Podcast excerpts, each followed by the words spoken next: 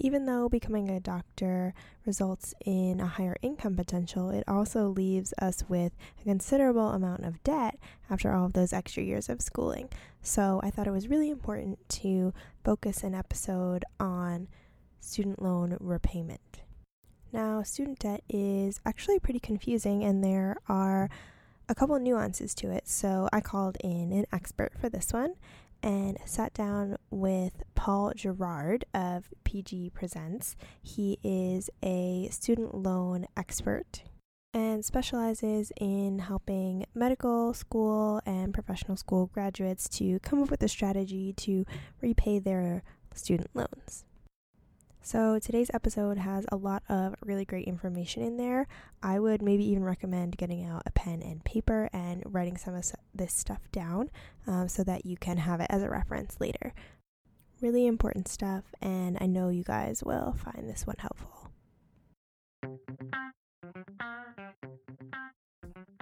Welcome to the White Coat Academy podcast, your source for all things personal and professional development as a new healthcare provider. Join me, Dr. Emily Funk Reynolds, as we navigate the challenges young doctors face in treating patients today and work to better ourselves beyond our clinical care. Hi, everyone. I am joined today on the podcast by Paul Gerard. Paul, welcome. Thank you very much. Glad to be with you guys. So, you are kind of the expert in what is notoriously not the favorite thing of young doctors and that is student debt. So um, it's something that is pretty prevalent these days, as we all know. Um, but I think one of the areas that we're kind of lacking is education in how to manage it once you know we're out of school and we actually have to start tackling that debt. Um, so, what are some of the first kind of things that you would recommend to a young doctor when trying to assess their debt situation?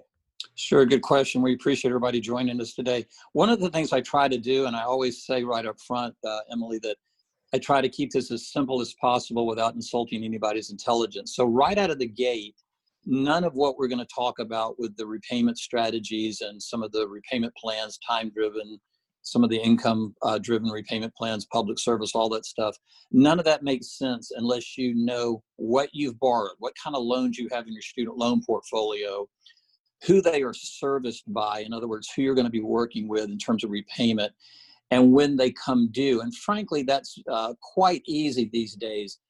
Some of you may have some private loans from college, you may have some campus based loans that came straight from your school.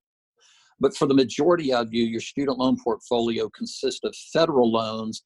And here's where I try and keep it, Emily, as simple as possible the federal government took over all the lending about 10 years ago. And so, guys, when you see the word direct unsubsidized and direct plus, that's also called grad plus, those loans are directly from the government. You signed a master promissory note with the feds and you actually owe the government. Those are direct loans.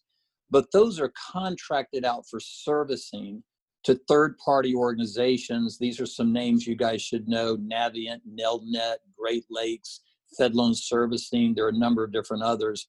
And Emily, one advantage that recent graduates now have is that when you graduate, you may have a lot of debt and you may have a lot of different federal loans from your years in dental school or medical school or physical therapy school. But they all should be serviced by one loan servicer. And so, again, find out what you borrowed and who the loan servicer is. If you're just not clear on your federal borrowing, if you go to studentaid.gov, you'll actually get a listing of all your federal loans, including any federal loans you had from college and perhaps a post-bac program. Now, one quick thing about when the loans come due, I think most of you guys know this. Most of the federal loans come due six months after you graduate. The CARES Act uh, if you're a recent graduate class of 2020, the CARES Act does not impact the due date.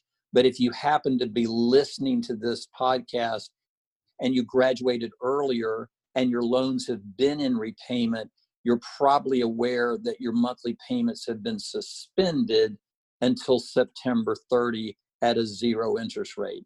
So maybe long-winded answer, but what'd you borrow? In all likelihood, Emily, it's all federal loans in the direct loan program. Who are they with? The lenders, the feds, but who are they being serviced by? That's important. You'll find that at studentaid.gov. And then when do they come due? For the most part, it's six months after graduation. That's the basic questions. Okay, great. Um, and I think you mentioned that it is possible that some of us might have private loans from maybe Right. undergrad. How Right. do you find out um, what those might be?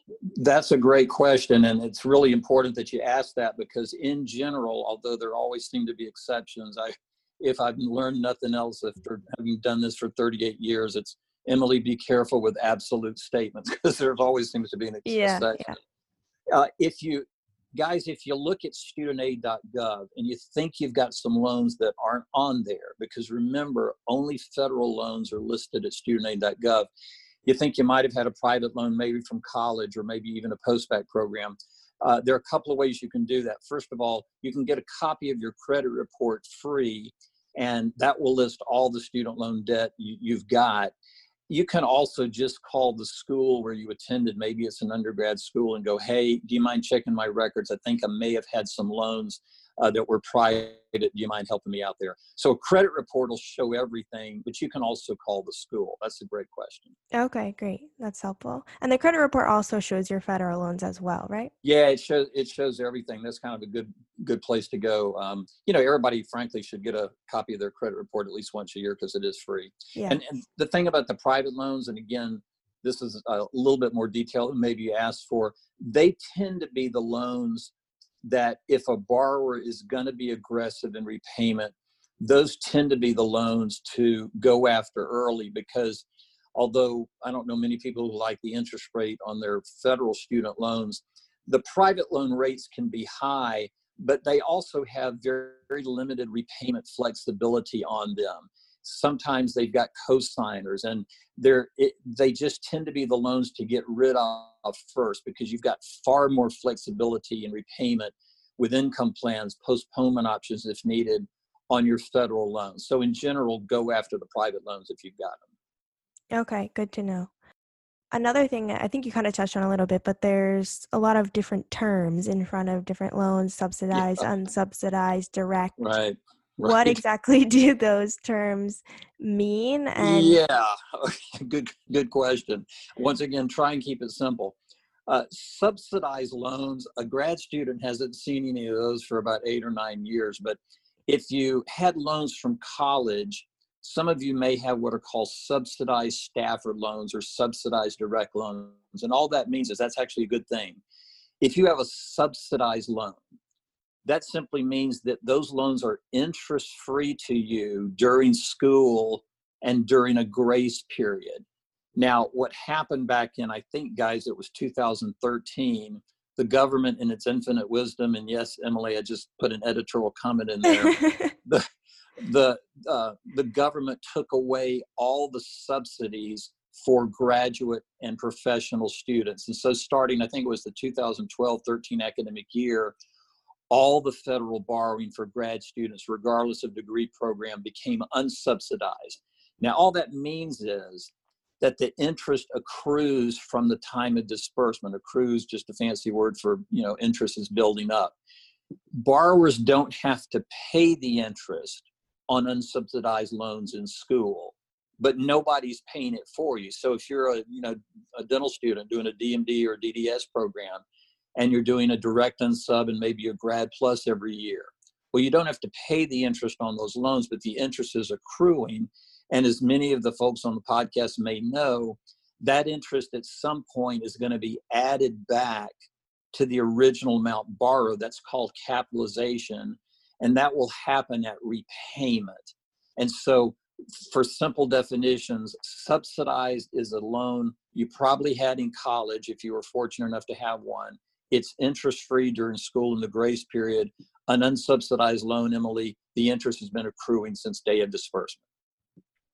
Okay, that clears it up. Another kind of buzzword I know that we often hear is deferment. Um, yeah, And I think most of us understand that in terms of when you're in school, you know, you don't yeah. have to start paying your loans. Um, but how does that work with residency? Yeah, that's a that's another super question. It, let's just use an example, see if this will help. You know, Emily, if you took out um, some loans in college, maybe a maybe a subsidized Stafford, maybe in, you know you needed more money, and you did an unsubsidized Stafford, uh, and and you got out and maybe you took a gap year or not, but then you decided to go to dental school or medical school. Okay, those loans go into an in-school deferment, and that tends to happen automatically. I'm cautious about using that word, but when you go to school at least half time, federal loans are put in an in-school deferment. You're right; people are familiar with that. Mm-hmm. When you get out and the loans come due, once again, for most folks, that's about six months out if you run into problems and you just you can't afford to make payments there are two ways to postpone payments on federal loans one is with a deferment and one is with a forbearance now here's where an old man like me has to keep things pretty simple here. Deferment in the alphabet comes before forbearance. So deferment is preferable but listen carefully guys. A deferment is really only preferable on a subsidized loan because if you get a deferment and you had uh, subsidized loans, Emily, then it's interest free to you during that period of deferment. If you don't qualify for a deferment and you need to postpone with what's called a forbearance, interest accrues on everything. So keep it simple. Deferment and forbearance are both ways to postpone payments on federal loans. Deferment is really only better if you have any subsidized loans. Now, let's play that out for specifically dental school graduates and medical school graduates. If a medical school graduate in residency or a dental school graduate has decided to do a residency program, and if it is a hospital based residency program, you know, where you guys are actually employees, and this would mm-hmm. certainly be the case for osteopathy and allopathic medicine during the minimum three year residency period. This, Emily, would be a perfect example of a dental school graduate doing a one year GPR or maybe a two year pediatric residency in a hospital based program. If these folks needed to postpone payments, it's highly unlikely they'll qualify for a deferment. Those are harder to get. But there is something, and I want everybody to be sure they hear this clearly there's something for dental and medical residents and interns called a mandatory residency forbearance. And this is a period of time uh, when you're not required to pay on your loans. And Emily, the nice thing about the mandatory residency forbearance, that mandatory word means the loan servicer cannot deny you the request. Uh, you are uh, put in forbearance for a period of up to 12 months at a time you can use the mandatory residency forbearance all the way through your residency program. If you need it for that long, you can come out of it at any time and you can use it at any time. Perfect example let's say someone's doing a three year pediatric residency program uh, out of medical school and they enter repayment for a year. We're, I'm sure, going to talk about repayment plans in a minute. Mm-hmm. And then they decide that they just need to postpone payments. They could request a mandatory residency forbearance at that time. So the easy answer is two ways to do it deferment and forbearance. For medical residents and dental residents, it's likely going to be a forbearance that you cannot be denied uh, your credit's protected, you're considered to be in good standing.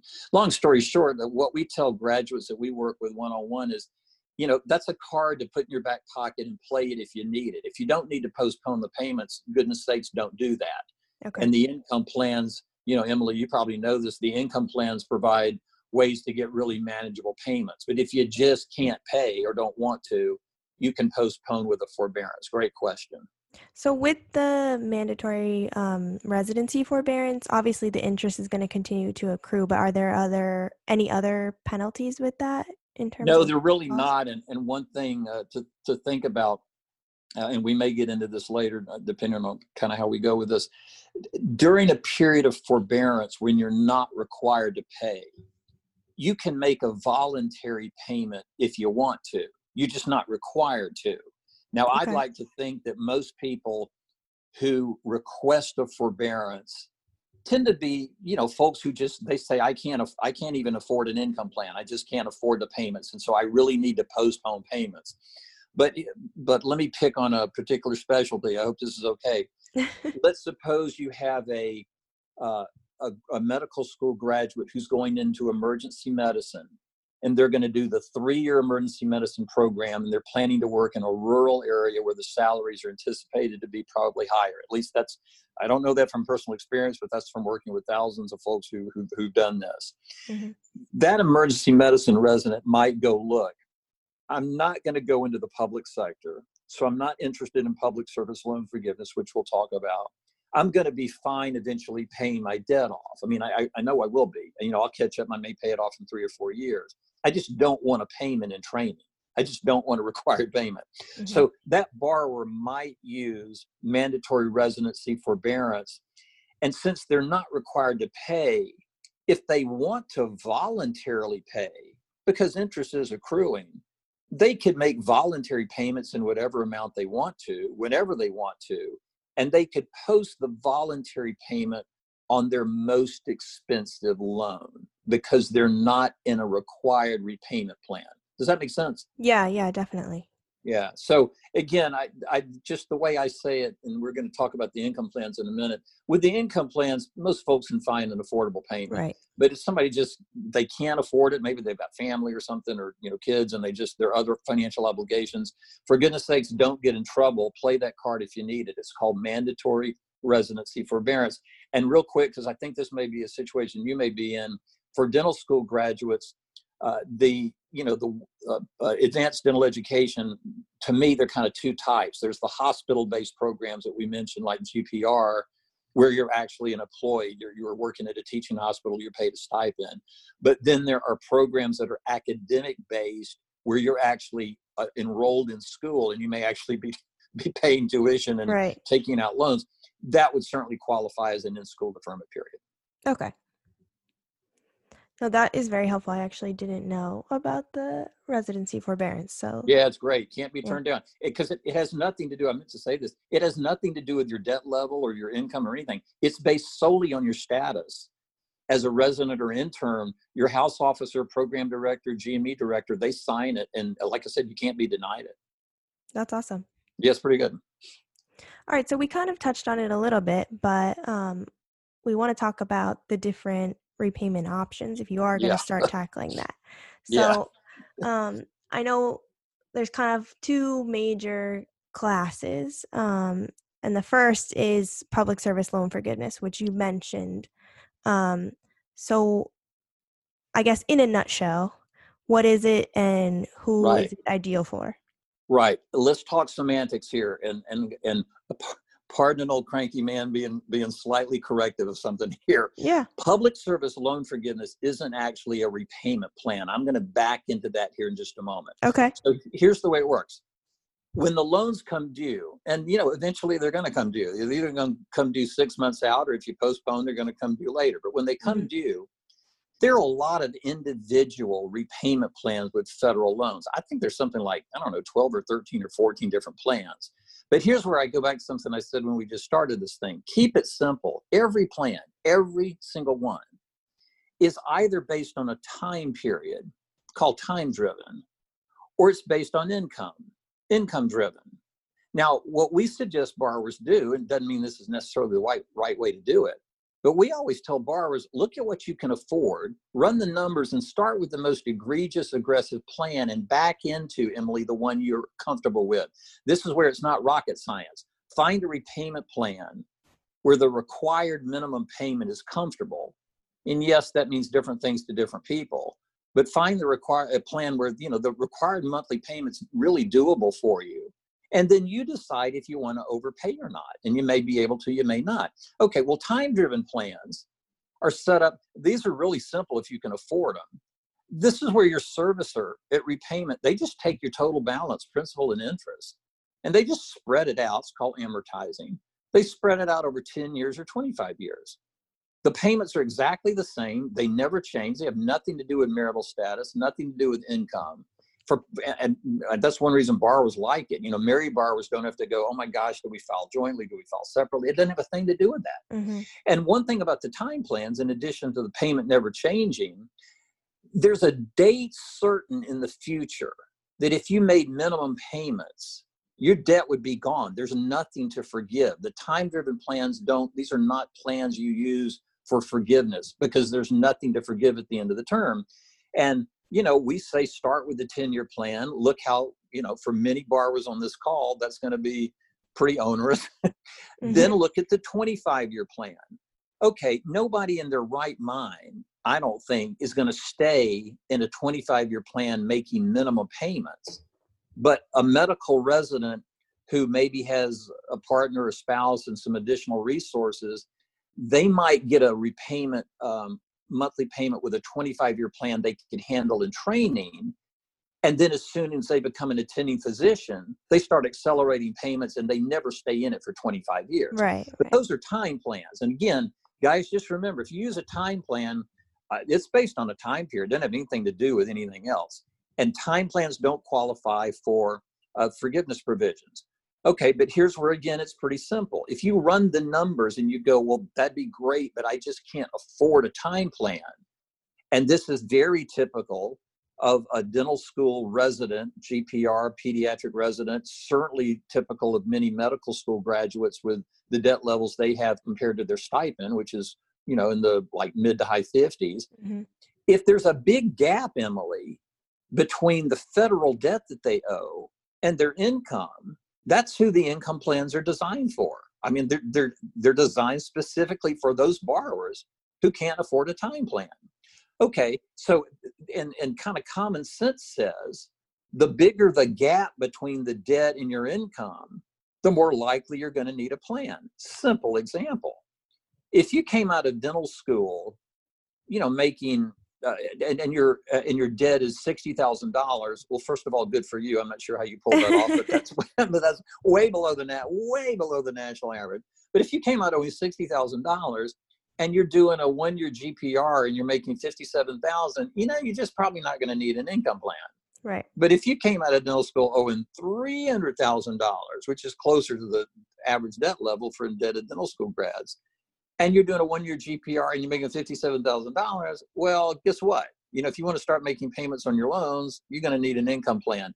And, you know, talk to the medical school graduates. They have income driven repayment plans written all over them. Right. So, so again, start simple. It's either a time plan, look at those first. And if that doesn't work, use an income plan.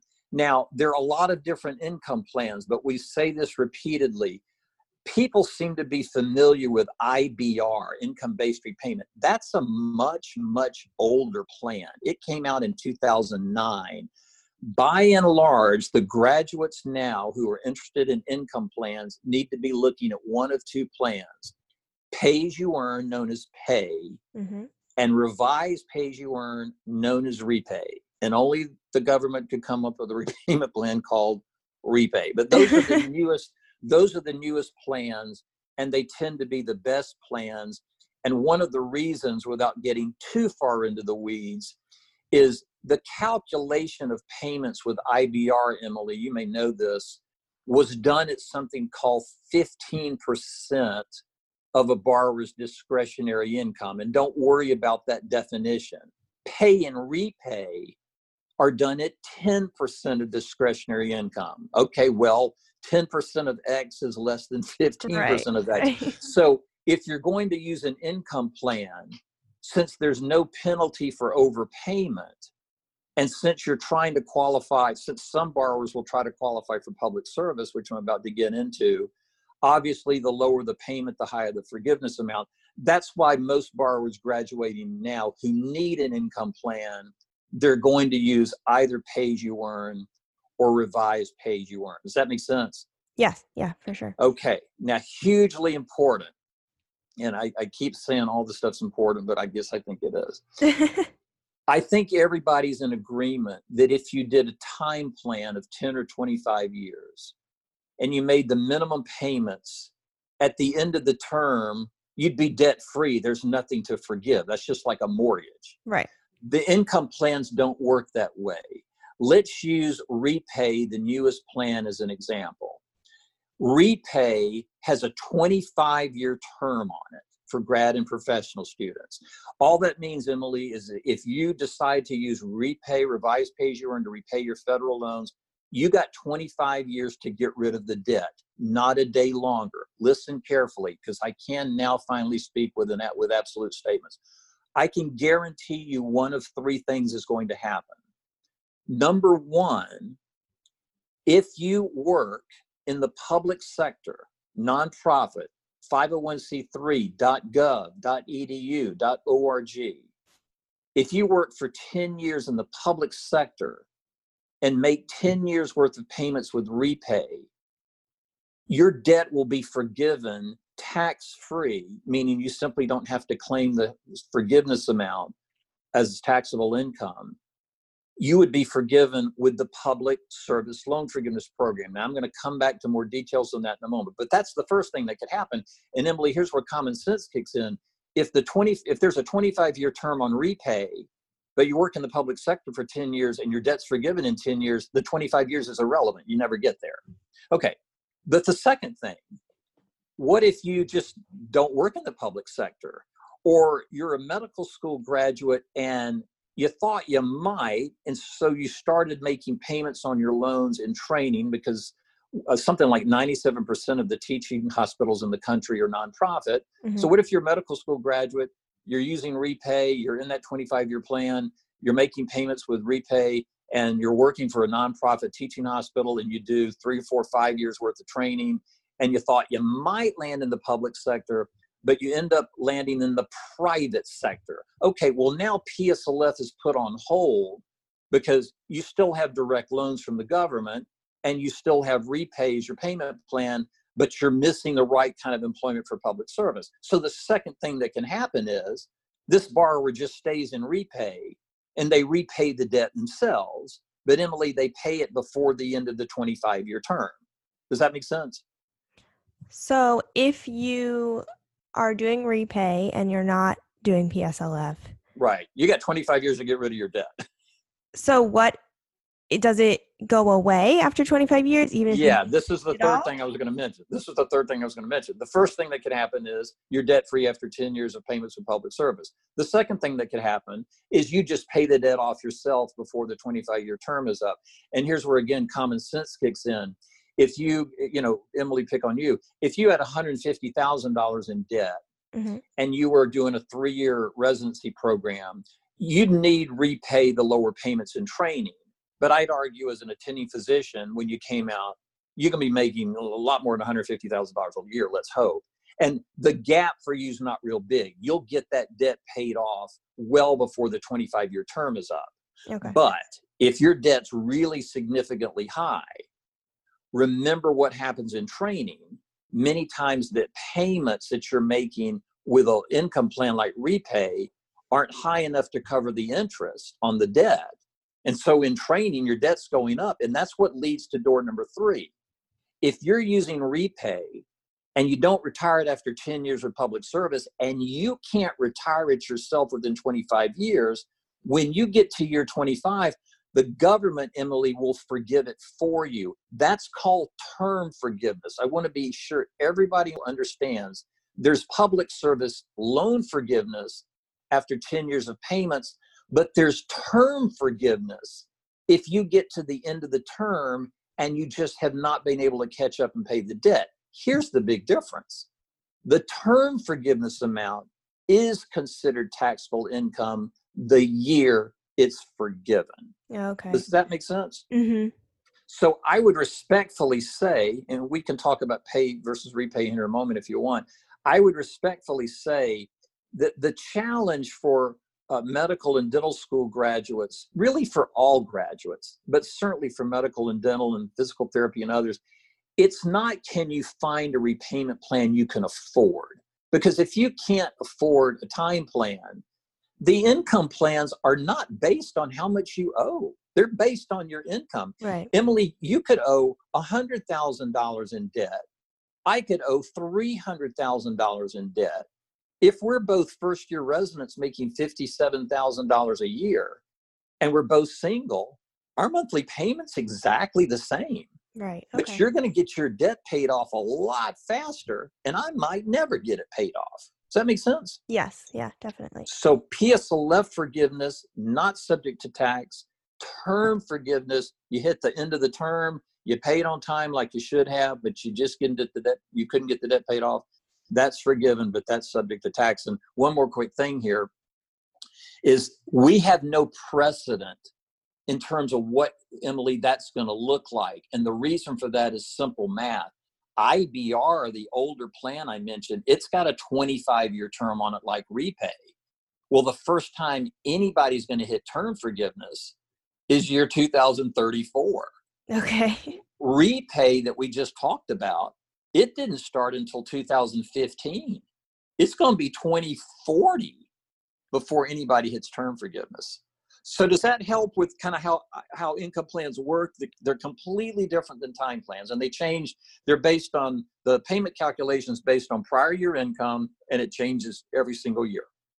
Yeah, definitely that clears up a lot. I think one distinction that I want to make sure I have correct and for everybody listening um, is with PSLF, PSLF itself is not a um, type of repayment plan. You would be still making payments as like a pay or repay type structure. And then after 10 years, as long as you're working for like a 501c3, then you can qualify. That's that's exactly right. I respectfully say I wish more people understood it because people go, well, I'm going to choose PSLF as my repayment plan. Right. PSLF's not a repayment plan. A repayment plan is going to be time driven or it's going to be, you know, pay or repay one of the income plans. It's just that, and I know this is being recorded and that's okay. I've said this publicly. It's just the government comes in and says, oh, have we got a deal for you? And I assure you, those are my words, not theirs. they basically say, look, if you work in the public sector for 10 years you know we we don't care what the debt level is that you still owe after those 10 years we will forgive it tax free and that just kind of leads us into public service loan forgiveness people uh, and I, and I I know I work closely with this so to me I'm I'm always amazed when people stand up and say this is a complicated program. It's not a complicated program at all I don't think. It was passed into law in 2007 and and the government did that to try to encourage borrowers to work in the public nonprofit sector with the understanding that that'd be good for the you know greater good if you will society and you'd probably mm-hmm. make less. So if you're going to make less we'll help you out by forgiving your debt after 10 years and we won't even tax you on it and the eligibility requirements are really simple i think i shared with you emily um, I, I try to be careful about self promotion here but we've got a ton of free stuff on our site including a very simple to follow statement on public service. And it, it qualification's easy. Three things have to happen at the same time for you to qualify. You have to make 10 years worth of payments. That's 120 payments. You can't shorten the time period, by the way. It's got to mm-hmm. be 120 payments. The payments don't even have to be consecutive. Uh, go back to what we said about postponing payments, Emily. You could pay for a couple of years, take a forbearance for a year, the clock just pauses at two years and when you come back out and pick back up with your income payments it starts right back up where you left it so it's 120 payments with an income plan on direct loans well that's pretty easy because that's all the government's been loaning out for the past 10 years while you're working full-time for a nonprofit that's how you qualify for public service and you can actually now track the payments by enrolling in the program you don't actually apply for the program until you've made all your payments. But you can enroll and track your payments uh, by filling out what's called an employment certification form. And uh, I'll try to keep this fairly short, but there's been so much discussion and confusion about the high percentage of denials the past two years when borrowers you know applied emily for public service loan mm-hmm. forgiveness look at the year that it was passed into law 2007 okay we'll add 10 years to that which i think is a little unrealistic because I think it's going to take most borrowers 11 or 12 years to qualify, not because people are late with payments, but stuff happens. They might right. need to postpone payments. The employment also, Emily, doesn't have to be um, uh, the 10 years, you know, while you're making your payments, the 10 years of employment doesn't have to be consecutive. For example, I like to kind of pick on psychiatry, e- easy example for medical school uh, graduates. Four year program, a four year residency program what if this person made four years worth of payments with pay or repay and they weren't sure if they were going to go work va or private sector okay they got four years in toward public service they've been tracking their payments they decide to go work private sector okay good for them they work maybe they make some good money there Well, the PSLF clock just pauses because they're still making payments with an income plan on direct loans, but they got the wrong kind of job. Okay, well, what if after one year that psychiatrist went, you know, I love the money, but I hate what I'm doing. I'm going to go work for the VA. Well, the clock picks right back up where the borrower left it off. So eligibility is not difficult, but the borrowers who applied the last two years, 99% of the applications were denied. And if you look on our site, and we pulled this straight from the government's website, Emily, over half the people who were denied, they were using a 25 year time plan. I say this as respectfully as I can. They should never have applied. They had the wrong plan. I have no idea what they were told, if anything, about eligibility.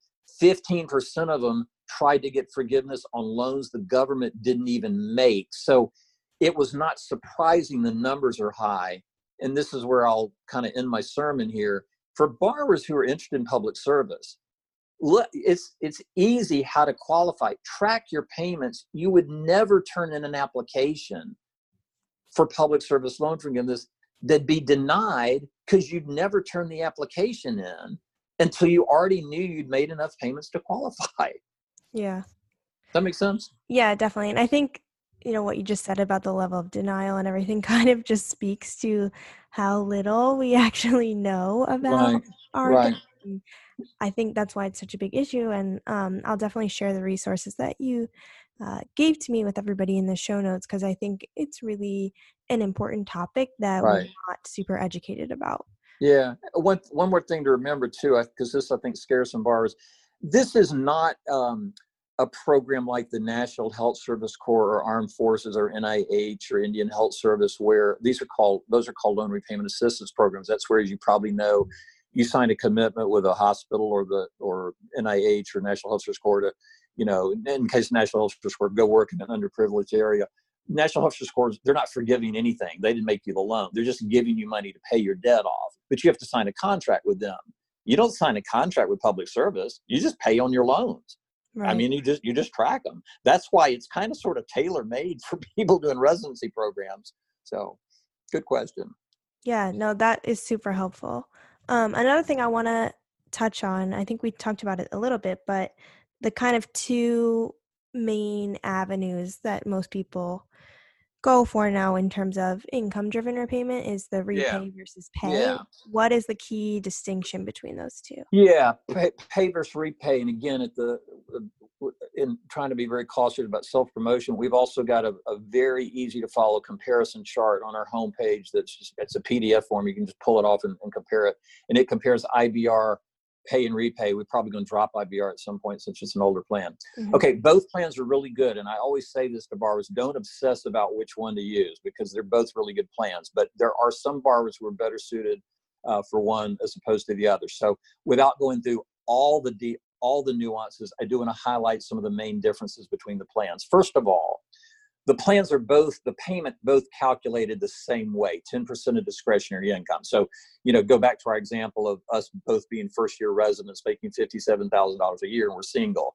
If you use pay and i use repay our monthly payment would be exactly the same because the Mhm. payments are calculated the same way.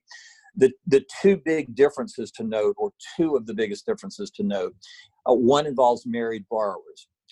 If someone is married filing a joint tax return remember that the income payments are based on a prior year tax return. So if you're married filing jointly, spousal income is going to show on that tax return. And under pay or repay, Emily, spousal income is going to be counted. Now, little sidebar if you married somebody who's got federal student loan debt, that's factored in as well. It's not a huge factor, but they try to give folks who married into federal debt a little bit of a break. But here's the big difference you know, if you married somebody and, you know, they're loaded, you know, good for you, but you, married and the inclusion of their income is causing your monthly payment to be much higher than you want. And that would probably, that could be the case for somebody who's trying to qualify for public service loan forgiveness. Because go back to that program for just a moment. If you're trying to qualify for public service loan forgiveness, kind of common sense says you want the lowest possible payment you can get right. to maximize the forgiveness amount. So if you married somebody and i'm just going to make the number you know their income's $100000 a year well that's going to cause your payment to go up. Pay as you earn will let you file separately and exclude spousal income. That's a huge difference between pay and repay. Repay always counts spousal income. If you're single that's irrelevant if you marry someone who respectfully is making thirty or forty thousand dollars a year, I don't mean to downplay that income amount, but that's not going to have a huge impact on the monthly payment. Right, right. So the big one of the huge differences between pay and repay is that pay as you earn is the only way to exclude spousal income from the calculation. You have to file separately to do it. So, you know, kind of sort of Emily, if you're keeping score, you know, score one for pay if you're married. Now, what repay does have that pay as you earn doesn't and this is extremely important and one reason that so many borrowers were with high debt are interested in repay. I've referenced this before and i hope this doesn't insult anybody's intelligence but the only time your debt's going to start to come down is if you're covering more than the interest on the debt. Right. Okay back to you know let's use medical again. Okay if if somebody has $200000 in student loan debt coming out of medical school the interest alone is probably a thousand, eleven hundred dollars. Let's just use it that, and that's just to keep the debt level. I mean, you know, if the borrower said to me, I asked them, "What's your repayment objective?" and they said, "I want to come out of training owing the same thing I owe going into training." Okay, good. Can you come up with thousand dollars a month? Yeah. So what happens with the income plans is finding a payment you can afford is not an issue. But what if your payment is zero, which is the case for many first year residents? Or what if it's, let's use $300? Okay, what's wrong with this picture? You're making $300 payments, which you can afford, but you owe a thousand in interest. Your debt's going up $700 every single month.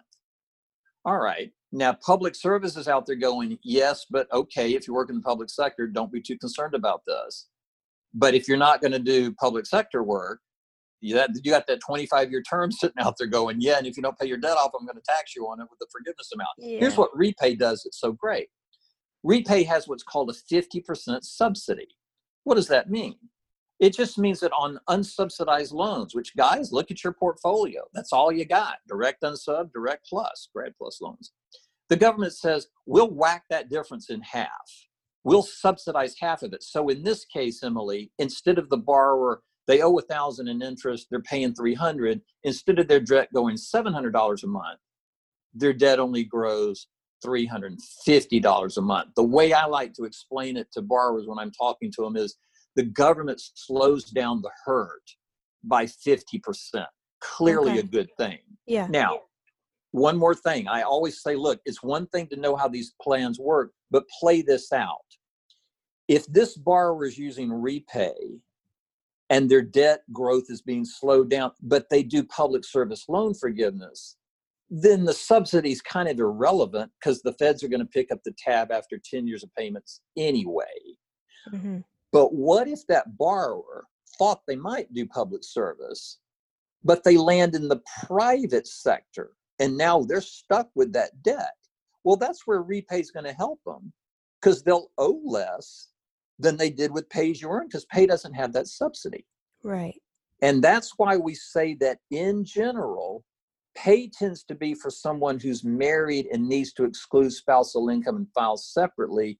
Repay really helps the high debt borrower because common sense says the higher the debt, the bigger that gap is going to be between the interest, Emily, you owe and what your monthly payment is.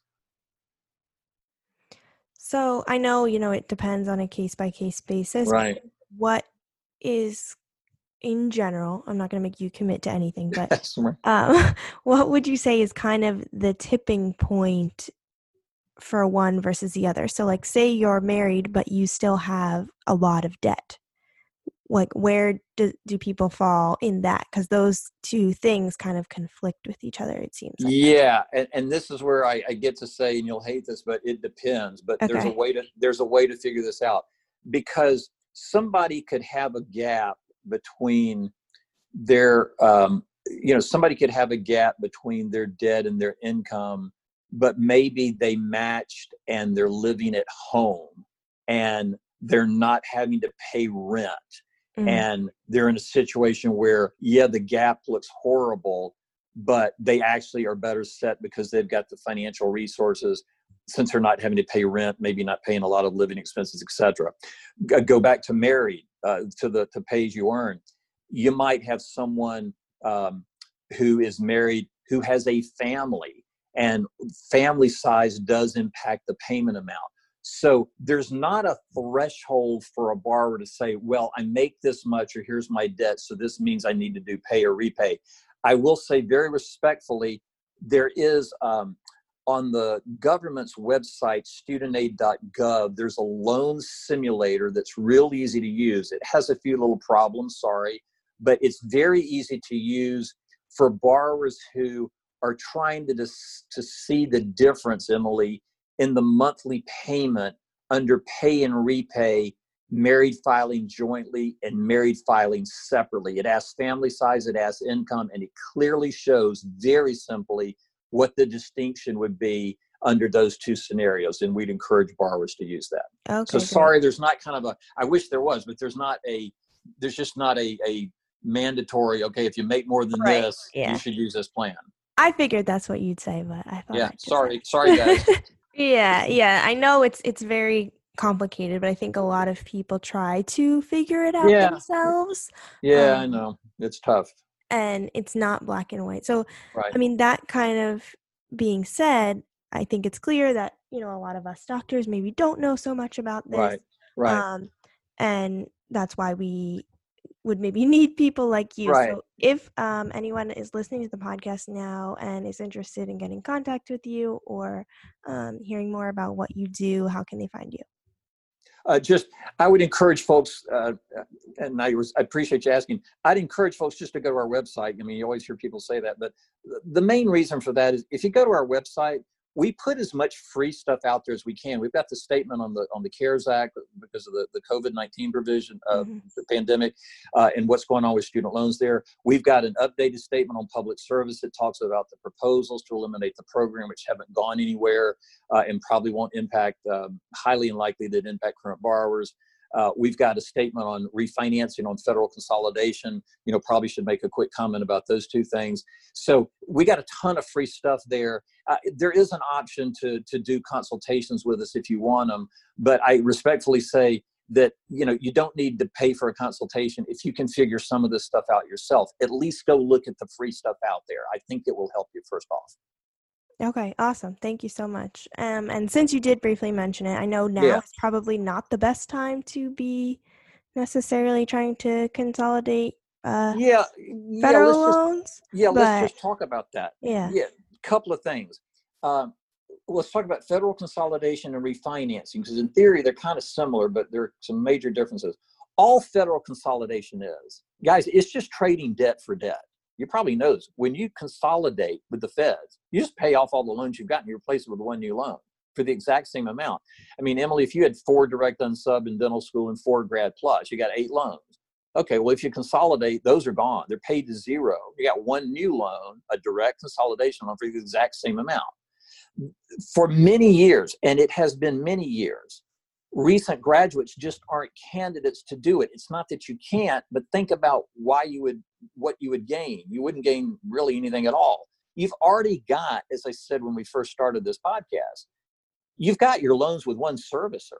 And the servicer offers combined billing. So it doesn't matter whether you're using a time plan, pay or repay, doesn't matter what plan you're in. You're going to make one payment. And the loan servicer is going to apply that one payment proportionally against all your loans based on the debt level, uh, based on the amount of the loan and your interest rate. But you're making one payment, so you've got convenience. And the rates are all fixed. So, Emily, you don't really gain anything by doing federal consolidation. So, most graduates, it's not that you can't consolidate, you just don't need to. And one more quick thing about consolidation you can always, Emily, overpay on any federal loan with no penalty. But if you don't consolidate and keep all your loans separate, and you decide at some point to aggressively pay, you can pick the loan. You want the extra payment to go on, which would be your most expensive grad plus loan. That's a superb way to pay off your debt if you decide to be aggressive. Loan servicers usually have drop down menus to let you do that. Mm. So most borrowers, Emily, just don't need to do federal consolidation. They just don't gain anything. All right, what's the difference between that and refinancing? You hear about people refinancing mortgages. For the most part, the only reason someone would refinance would be to get a lower rate. Right. Same is the case with federal with, with student loans.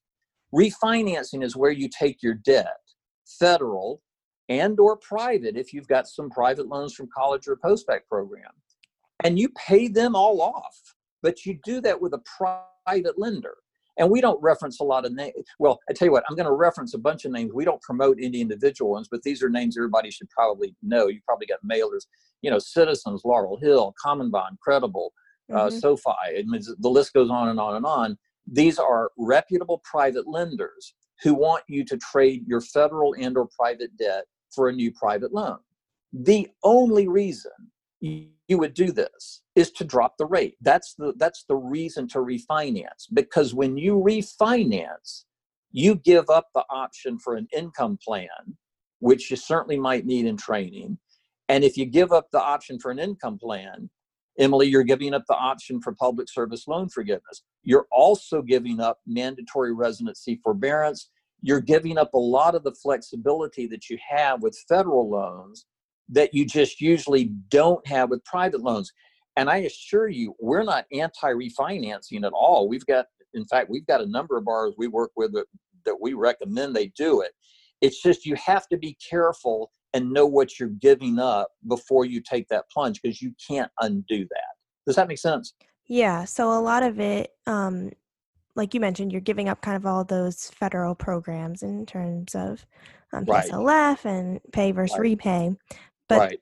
would it then be usually more structured like a time based plan in terms of the repayment?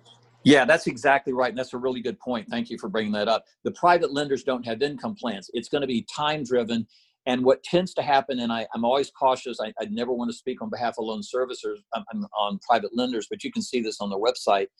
Um, the terms tend to be 5, 7, 10, 12, 15, and 20 years.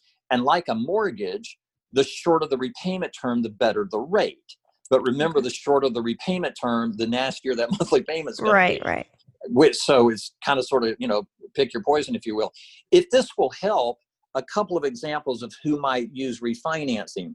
Now, a dental school graduate, your perfect example, you can qualify for public service loan forgiveness as well as anybody else. I mean, you've got direct loans, you use an income plan, you work in the public sector, so could a, a DPT, a doctor of physical therapy. Mm-hmm. But the reality is, dentist and physical therapy graduates, pharmacy, for example, um, podiatry is another example. The career path tends to be in the private sector. Veterinary medicine is another perfect example. All of you guys could qualify for public service, but your career track tends to be private sector.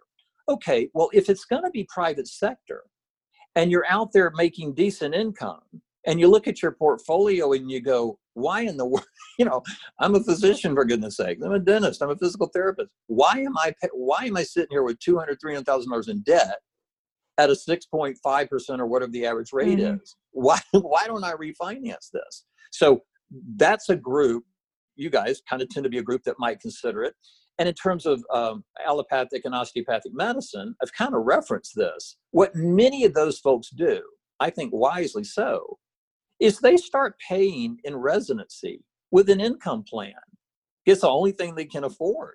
They have no idea if they're going to be in, you know, land in the private sector or public sector. Okay, so they make their payments in training they come out of training, they thought they might qualify for public service. They got three or four or five years in, but they land in the private sector. Well, now as an attending physician, you got a couple of good choices. Keep your debt federal for all the reasons I kind of went into, or go, no, this is this is stupid. Mm-hmm. My debt grew. Look how much the look how high the interest rate is. I'm not doing public sector work.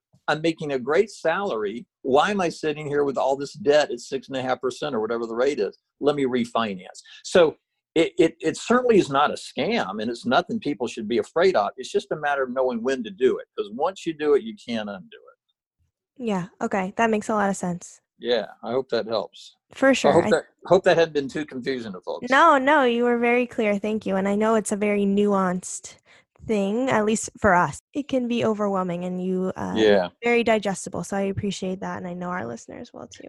Well, thank you so much, Paul. I think you've really helped out a lot of people. So I really appreciate you coming on today. Good. Well, appreciate it, and guys, uh, stay safe and appreciate it. It's nice to be part of this. And uh, Emily, thanks again.